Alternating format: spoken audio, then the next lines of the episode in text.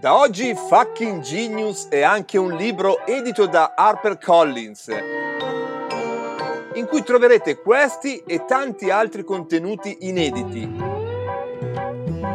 Perché con Storie Libere e HarperCollins si legge e si ascolta.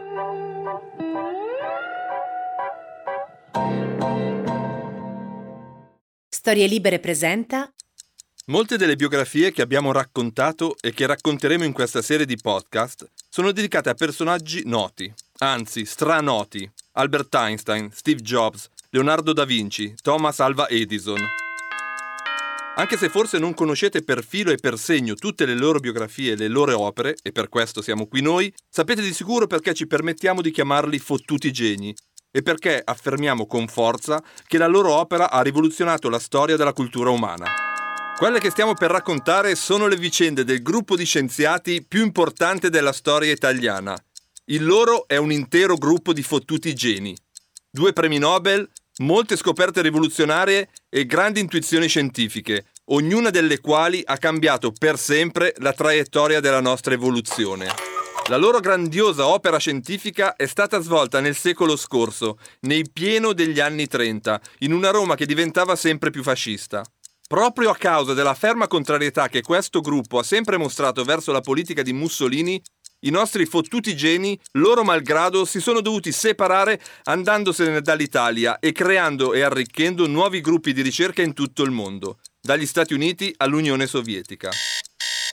Forse l'avete capito, i fottuti geni che scopriremo in questa puntata sono gli scienziati noti ai più come i ragazzi di Via Panisperna, Enrico Fermi, Franco Rasetti, Ettore Majorana, Emilio Segre, Edoardo Amaldi, Oscar D'Agostino e Bruno Pontecorvo.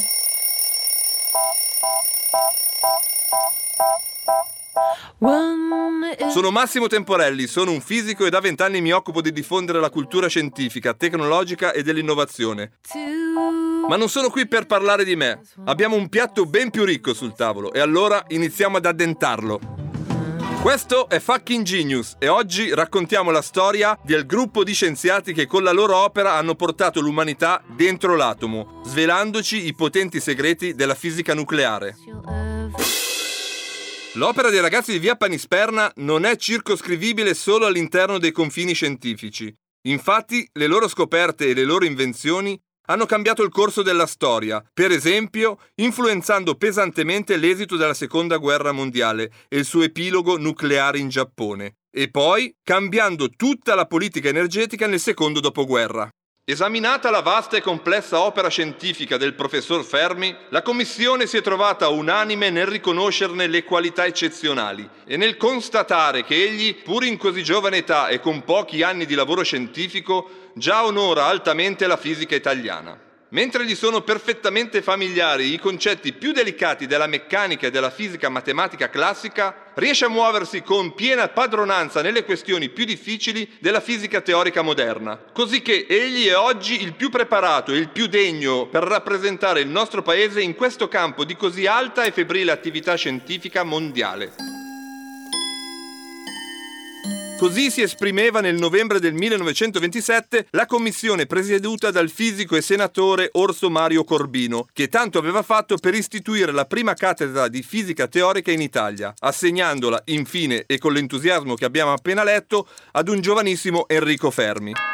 Il brillante fisico italiano aveva da poco compiuto 26 anni, ma nonostante ciò aveva già un'esperienza internazionale e numerose pubblicazioni sulle più importanti riviste scientifiche del mondo. Un fottuto genio, insomma.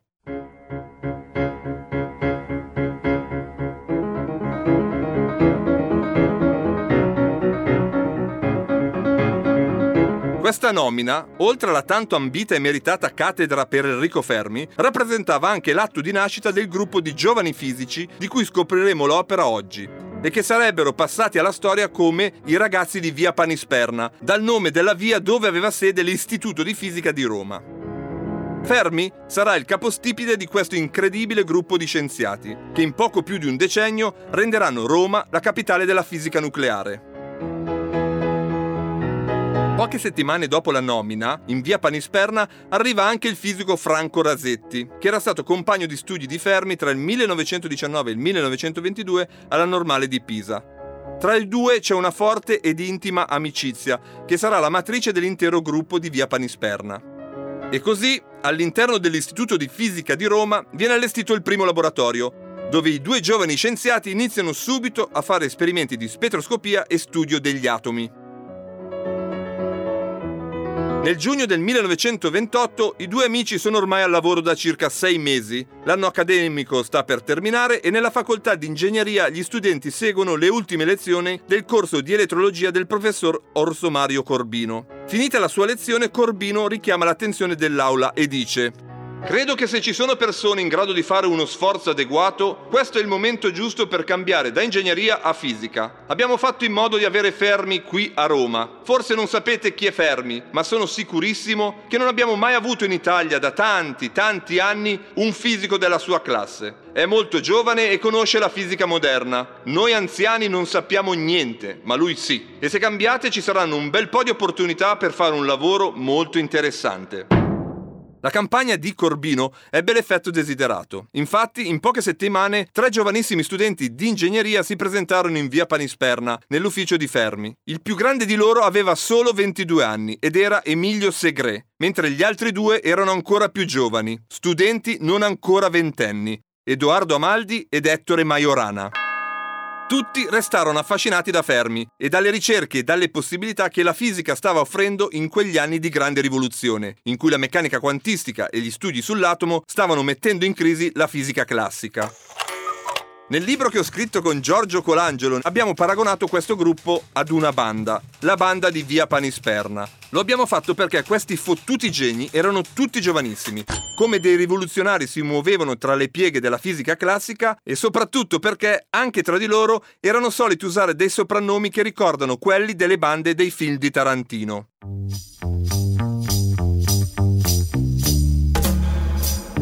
Orso Mario Corbino era il padre eterno, Enrico Fermi era il sommo pontefice. Franco Rasetti era il venerato maestro. Emilio Segre era il basilisco. Edoardo Amaldi era l'abate.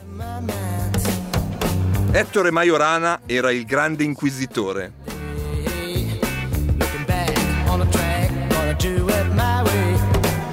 Con il passare dei mesi e grazie ad importanti lavori e pubblicazioni internazionali, la fama del gruppo di Via Panisperna cresceva esponenzialmente. Così il gruppo condotto da Fermi e voluto da Corbino diventava sempre più attrattivo per giovani studenti e ricercatori. All'inizio degli anni 30 ai giovani scienziati si unirono il diciottenne Bruno Pontecorvo, denominato il Cucciolo, e Oscar D'Agostino, che diventerà il chimico del gruppo. Dalla sua nascita nel 1927 fino ai primi mesi del nuovo decennio, il gruppo di Via Panisperna si era concentrato soprattutto sulla spettroscopia e sullo studio del comportamento degli elettroni nell'atomo. Questi studi furono svolti sia dal punto di vista teorico, soprattutto da Fermi e Majorana, sia dal punto di vista sperimentale in laboratorio da Rasetti, Amaldi e Segre.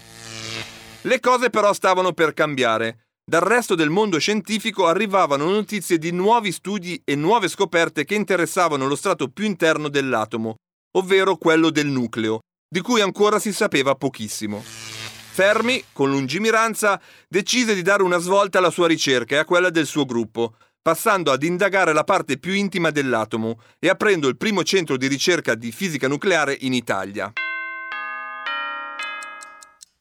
È bene ricordare che nei decenni precedenti la grande scienziata Marie Curie e suo marito avevano scoperto la radioattività naturale studiando il comportamento di alcuni elementi come l'uranio e il polonio. In quegli anni gli scienziati capirono che i processi radioattivi erano sempre accompagnati dalla produzione di tre diverse radiazioni. Radiazione alfa, costituita da particelle pesanti e cariche positivamente, Radiazione beta, costituita da particelle più leggere e cariche negativamente, come gli elettroni. Radiazione gamma, costituita da radiazione elettromagnetica, ovvero fotoni. Parallelamente si era iniziato a capire anche qualcosa in più sull'atomo e sul nucleo. Tra il 1907 e il 1909 Ernest Rutherford, come probabilmente ricordate dai banchi del liceo, utilizzando le particelle alfa come dei proiettili, aveva bombardato delle sottilissime lastre d'oro mostrando al mondo la struttura dell'atomo. Secondo il modello di Rutherford, la maggior parte del volume atomico è costituito da spazio vuoto. Per dare un'idea delle proporzioni, se il nucleo fosse grande quanto un pallone da calcio, posto nel disco di centrocampo, gli elettroni sarebbero granelli di sale, liberi di muoversi in una sfera grande quanto l'intero campo da calcio. Queste erano le conoscenze sull'atomo e sul nucleo che nei primi decenni del Novecento erano a disposizione di tutta la comunità scientifica. Era questo lo stato dell'arte della fisica nucleare quando i nostri fottuti geni iniziarono ad occuparsene. Fermi era sempre più interessato a questi argomenti e con grande intelligenza organizzò tra l'11 e il 17 ottobre del 1931 un congresso internazionale di fisica nucleare, insieme all'Accademia d'Italia e al CNR. Il congresso di Roma, a cui parteciparono i migliori fisici dell'epoca, da Pauli alla Curie, risulterà fondamentale per promuovere una campagna di ricerca compatta e internazionale sulla fisica nucleare. Questo importante appuntamento si concluse con le seguenti parole di Orso Mario Corbino. Io penso perciò che l'andamento futuro della fisica del nucleo sarà grandemente influenzato da questa settimana di vita comune, di cui i risultati profondi si vedranno forse in tutti i lavori che matureranno in questo campo per parecchi anni. E questo era lo scopo principale che i promotori del convegno, me per primo, avevano di mira. Corbino aveva ragione. Gli anni successivi sarebbero stati cruciali, non solo per Via Panisperna, ma per tutta la comunità scientifica.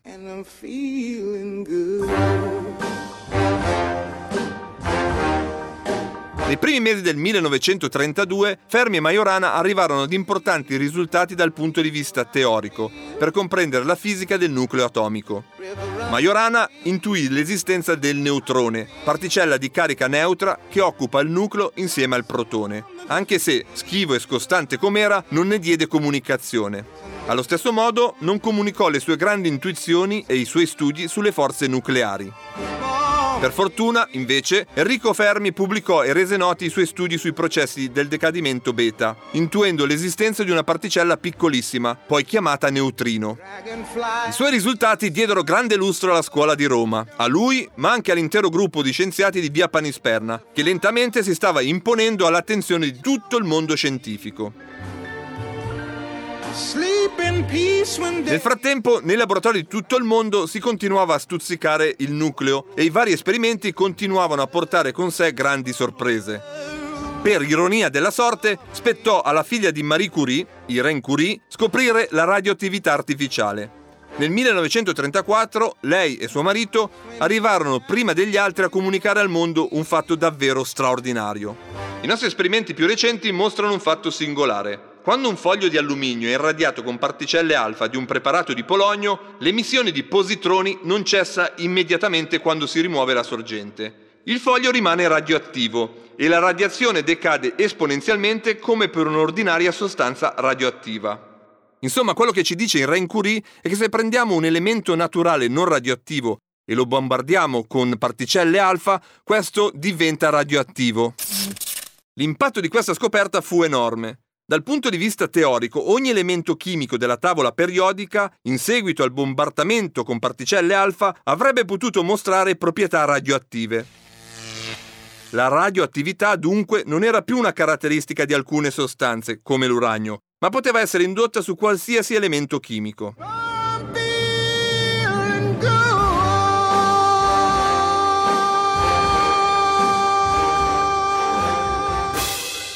In via Panisperna, dopo aver letto le notizie provenienti dalla Francia, lo stato d'animo di tutti i ricercatori si riempie di euforia e di eccitazione. Non solo la loro esperienza era matura, ma anche il laboratorio che avevano allestito in quegli anni sembrava fatto apposta per provare a ripetere e sviluppare ulteriormente quel tipo di esperimenti sulla radioattività artificiale. Nell'eccitazione di quella giornata i ragazzi iniziarono a pianificare la loro ricerca. Quello che segue è quello che gli storici riportano di quei momenti. Anche noi potremmo bombardare degli atomi, provare a romperne il nucleo e ottenere nuovi elementi chimici, disse entusiasta Rasetti seduto su un banco. Ma dobbiamo cambiare il proiettile, perché quello dei Curie non è un metodo efficiente, rispose Fermi che passeggiava per la stanza. I proiettili che hanno utilizzato loro sono particelle alfa che contengono protoni e i protoni vengono respinti da quelli che sono nel nucleo che vogliamo bombardare. Così risulta molto più difficile colpirlo davvero. Invece che particelle alfa, cioè neutroni e protoni, dovremmo utilizzare solo neutroni. Cambiamo il proiettile allora, disse sorridendo Amaldi vicino alla finestra. I neutroni non sono disponibili in natura, rispose Segre. A Fermi però già brillavano gli occhi. È vero, ma possiamo produrli noi. Bombardiamo il beriglio con le particelle alfa e otteniamo una pistola di neutroni con cui possiamo sparare su ogni atomo. Bang, bang! Insomma, il programma di lavoro era già praticamente fatto, i laboratori pronti ad essere allestiti e l'idea di usare i neutroni invece delle particelle alfa rappresentava un vantaggio sperimentale davvero fottutamente geniale. Quelli che seguiranno saranno i mesi più caldi per la storia del gruppo di Via Panisperna, ma anche per la storia della moderna fisica italiana.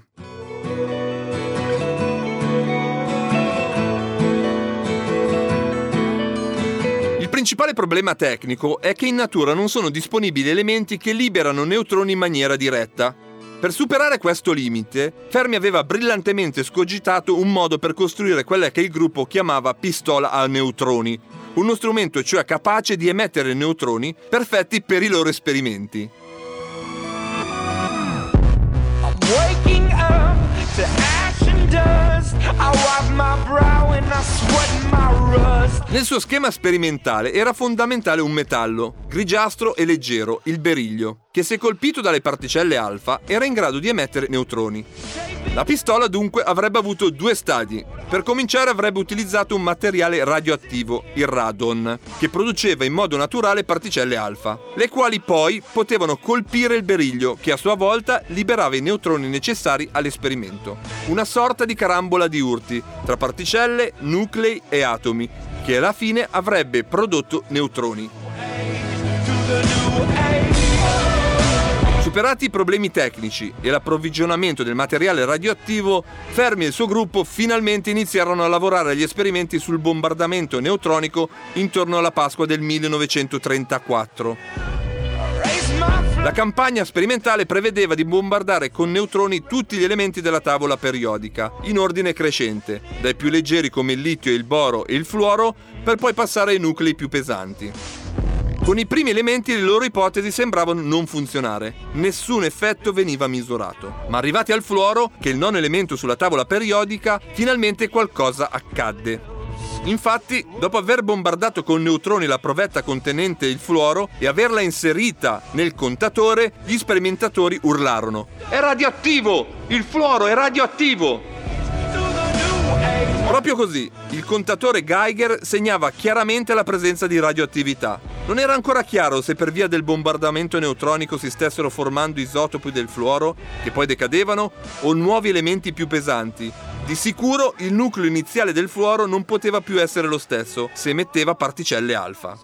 Anche a Roma il nucleo atomico era stato violato e questo evento apriva la porta a uno studio sistematico e dettagliato del processo. Dopo il successo avuto con il fluoro, iniziò una vera e propria analisi per ogni elemento della tavola periodica, secondo un protocollo ben collaudato. Lavoravamo con incredibile tenacia. Si iniziava alle 8 del mattino e praticamente senza intervallo andavamo avanti fino alle 6, 7 di sera e anche oltre. Le misure venivano realizzate in base a un preciso programma, poiché noi sapevamo qual era il tempo minimo necessario per ogni operazione.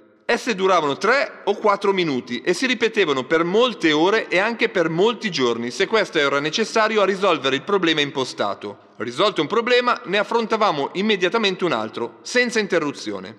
In quella ricerca senza sosta, il gruppo di Fermi osservò oltre 40 isotopi radioattivi e dimostrò anche la possibilità di catturare i neutroni all'interno di alcuni elementi come il cadmio e il boro. Anche il grande Ernest Rutherford, il padre dell'atomo, colui che aveva scoperto il nucleo dieci anni prima, in una lettera a Enrico Fermi commentò positivamente i lavori svolti in via Panisperna.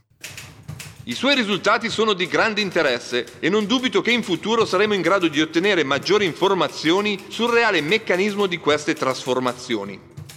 Non è affatto certo che il processo sia così semplice come appare nell'osservazione di Rencurie. Mi congratulo con lei per il successo della sua fuga dalla sfera della fisica teorica. Mi sembra proprio che lei abbia trovato un buon filone di ricerca per cominciare. Le può interessare sapere che anche il professor Dirac ha iniziato a fare alcuni esperimenti. Ciò sembra un buon augurio per il futuro della fisica teorica. Congratulazioni e i migliori auguri. Continui ad inviarmi le sue pubblicazioni su questi argomenti. Gli esperimenti del gruppo procedevano con velocità e senza particolari intoppi. Fermi scrisse più di 10 articoli su questo tema e gli scienziati di via Panisperna durante la primavera del 1934 scoprirono più di 30 isotopi radioattivi degli elementi bombardati. Ad un certo punto però iniziarono ad ottenere risultati sempre più strani e complessi da interpretare. Questo succedeva man mano che con i neutroni venivano bombardati i nuclei più pesanti, come ad esempio il torio e l'uranio. Con quest'ultimo elemento in particolare, i risultati sembravano essere particolarmente anomali e dunque interessanti da analizzare più approfonditamente.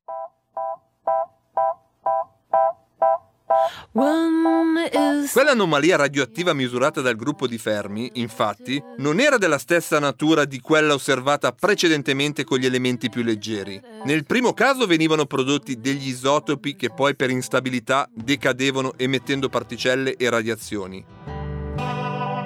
Con l'uranio succedeva qualcosa di diverso. Senza saperlo, con questo atomo il gruppo aveva prodotto e osservato inconsapevolmente la prima fissione nucleare, ovvero il nucleo dell'elemento bombardato si era separato in due frammenti, la cui somma delle masse era minore della massa di partenza.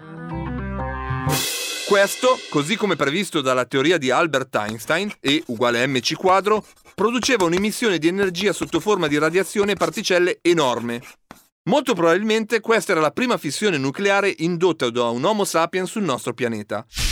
Questo processo fisico oggi permette di produrre nelle centrali nucleari circa il 30% dell'energia utilizzata dall'uomo sull'intero pianeta. Capite la portata di questa scoperta?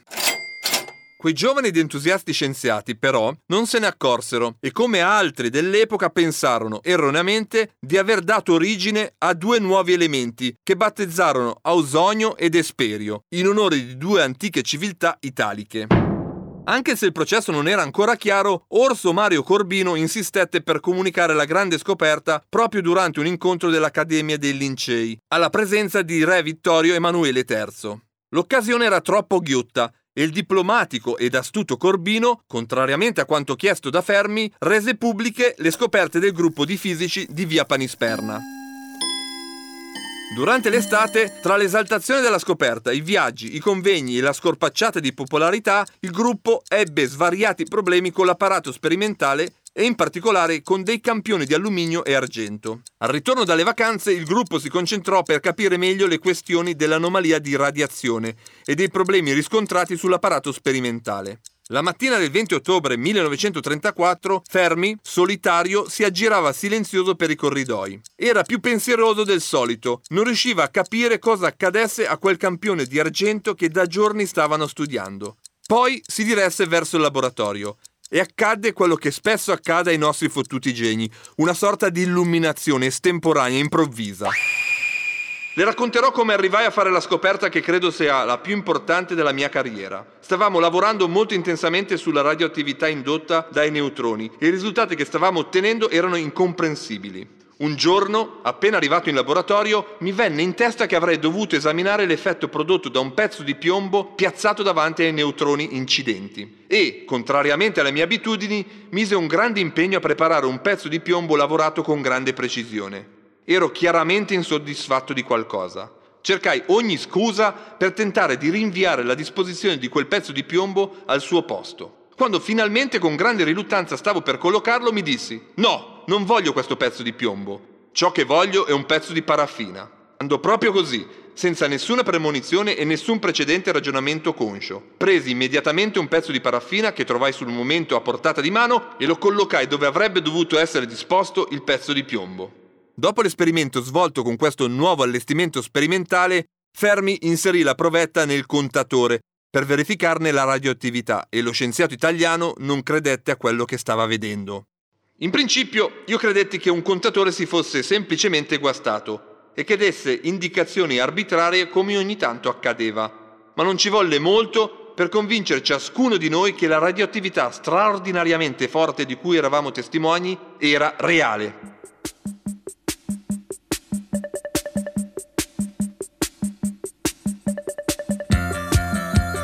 Fermi azzardò in quelle ore l'ipotesi che l'effetto fosse dovuto all'idrogeno contenuto nella paraffina e che qualcosa del genere doveva essere accaduto anche prima, durante gli esperimenti anomali svolti dal gruppo in estate. Secondo le prime ipotesi di Fermi, i neutroni sarebbero stati rallentati per via delle collisioni con gli atomi di idrogeno contenuti nella paraffina e questo li aveva resi più efficaci nel penetrare il nucleo e propensi a stimolare quindi reazioni nucleari.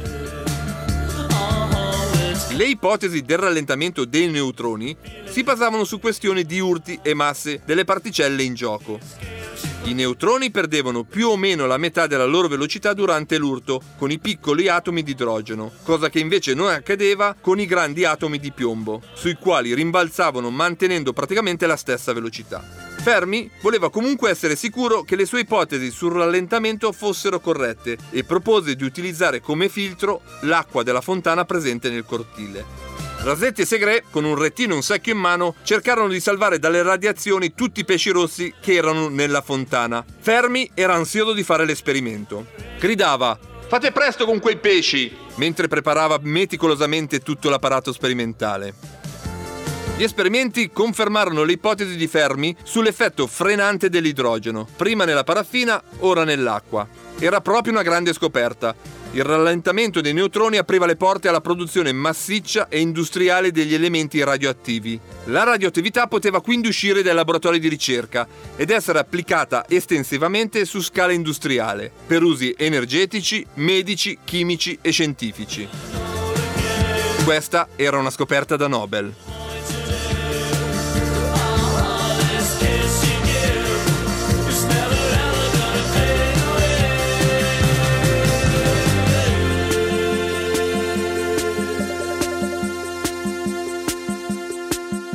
Nonostante ci fosse ancora molto da fare per capire e spiegare meglio il fenomeno osservato in laboratorio e nel cortile dell'istituto di via Panisperna, la prima cosa che i giovani scienziati fecero fu quella di presentarsi nello studio di Corbino per descrivere in dettaglio ciò che era avvenuto.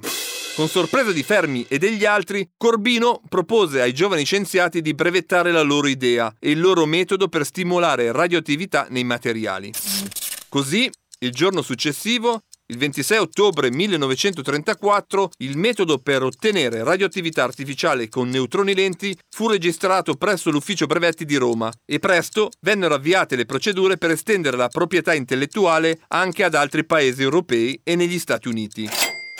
Nel frattempo, la situazione italiana stava peggiorando giorno dopo giorno e iniziava a influenzare la vita di sempre più persone, anche di chi, come Rasetti, aveva sempre cercato di stare lontano dalla politica, dichiarando nel 1935, con i preparativi della guerra d'Etiopia, Mussolini e il fascismo si stavano rapidamente trasformando da quel fastidio che avevano rappresentato per persone come me, estranee alla politica, in una tirannia che pesava sulla vita quotidiana delle sue sfortunate vittime. La guerra di Spagna, che immediatamente seguì a quella d'Etiopia, e in particolare il patto d'acciaio con Hitler, erano cattivi presagi per il futuro e mi indussero a prendere in considerazione l'ipotesi di lasciare l'Italia, anche a costo di perdere l'eccellente posizione accademica che avevo a Roma. Come se non bastasse, nel 1936 morì Corbino e al suo posto venne nominato uno scienziato vicino al regime, che lentamente tolse molte delle libertà e dei privilegi che i giovani rivoluzionari di via Panisperna si erano guadagnati in quegli anni sotto l'ala del loro mentore. La goccia che fece traboccare il vaso, però, fu quella che riguardò la vicenda di Erwin Schrödinger, il grande scienziato tedesco della meccanica quantistica. Schrödinger arrivò a Roma dagli amici di via Panisperna perché era dovuto scappare dal suo paese, dove era stato sottoposto a pesanti investigazioni e vessazioni dal Quarto Reich. Gli scienziati di via Panisperna avevano sempre più forte il sentore che presto, anche in Italia, sarebbe successo qualcosa di simile. E purtroppo così fu. Il 18 settembre 1938 Mussolini rese note le sue leggi razziali durante il discorso tenuto a Trieste. Per lo scienziato ebreo Emilio Segre, così come per Enrico Fermi, che aveva la moglie di origini ebraiche, la situazione divenne sempre più complessa da gestire. Poche settimane dopo le leggi razziali, il 10 novembre 1938, in via Panisperna arrivò un telegramma da Stoccolma. Fermi aprì la busta e lesse il suo contenuto, con grande attenzione.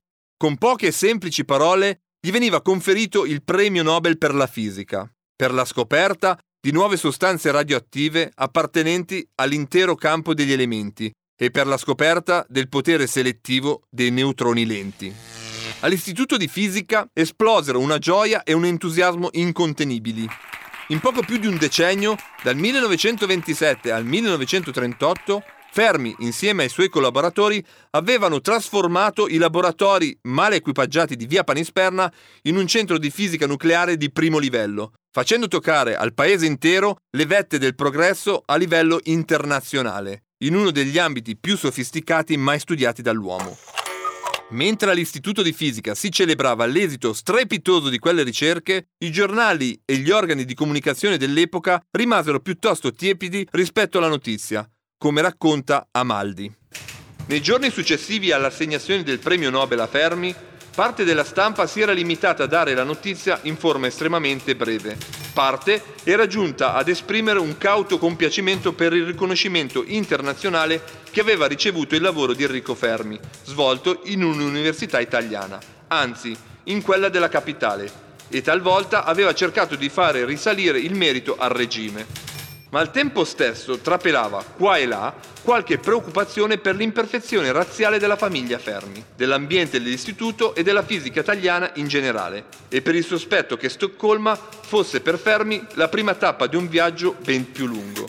Il 6 dicembre 1938 Fermi e la sua famiglia presero il treno per Stoccolma. Rasetti ed Amaldi lo accompagnarono alla stazione Termini. Come racconta lo stesso Amaldi. Io sapevo, anzi sapevamo, che quella sera si chiudeva definitivamente un periodo brevissimo della storia della cultura in Italia, che avrebbe potuto estendersi e svilupparsi e forse avere un'influenza più ampia sull'ambiente universitario e con il passare degli anni magari sull'intero paese. Il nostro piccolo mondo era stato sconvolto, anzi quasi certamente distrutto, da forze e circostanze completamente estranee al nostro campo d'azione. Un osservatore attento avrebbe potuto dirci che era stato ingenuo pensare di costruire un edificio così fragile e delicato sulle pendici di un vulcano che mostrava così chiari segni di una crescente attività.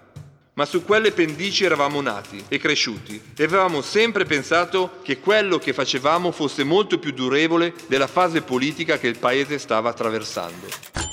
Finiva proprio in quel momento, alla stazione Termini di Roma, una storia lunga più di un decennio, che aveva visto sei giovani ragazzi trasformarsi in grandi scienziati e delle stanze vuote in via Panisperna diventare il centro della fisica nucleare più importante al mondo. Il 10 dicembre 1938 Fermi ritirò ufficialmente a Stoccolma il premio Nobel. Aveva deciso di non indossare la camicia nera, come gli era stato imposto dal regime fascista, né di salutare con il saluto romano, come richiesto a chi, come lui, rappresentava le istituzioni italiane. Voleva e aveva deciso di essere un uomo libero, e così Enrico Fermi ritirò il premio Nobel con un elegante frac, facendo un educato inchino davanti al re di Svezia prima di stringergli la mano.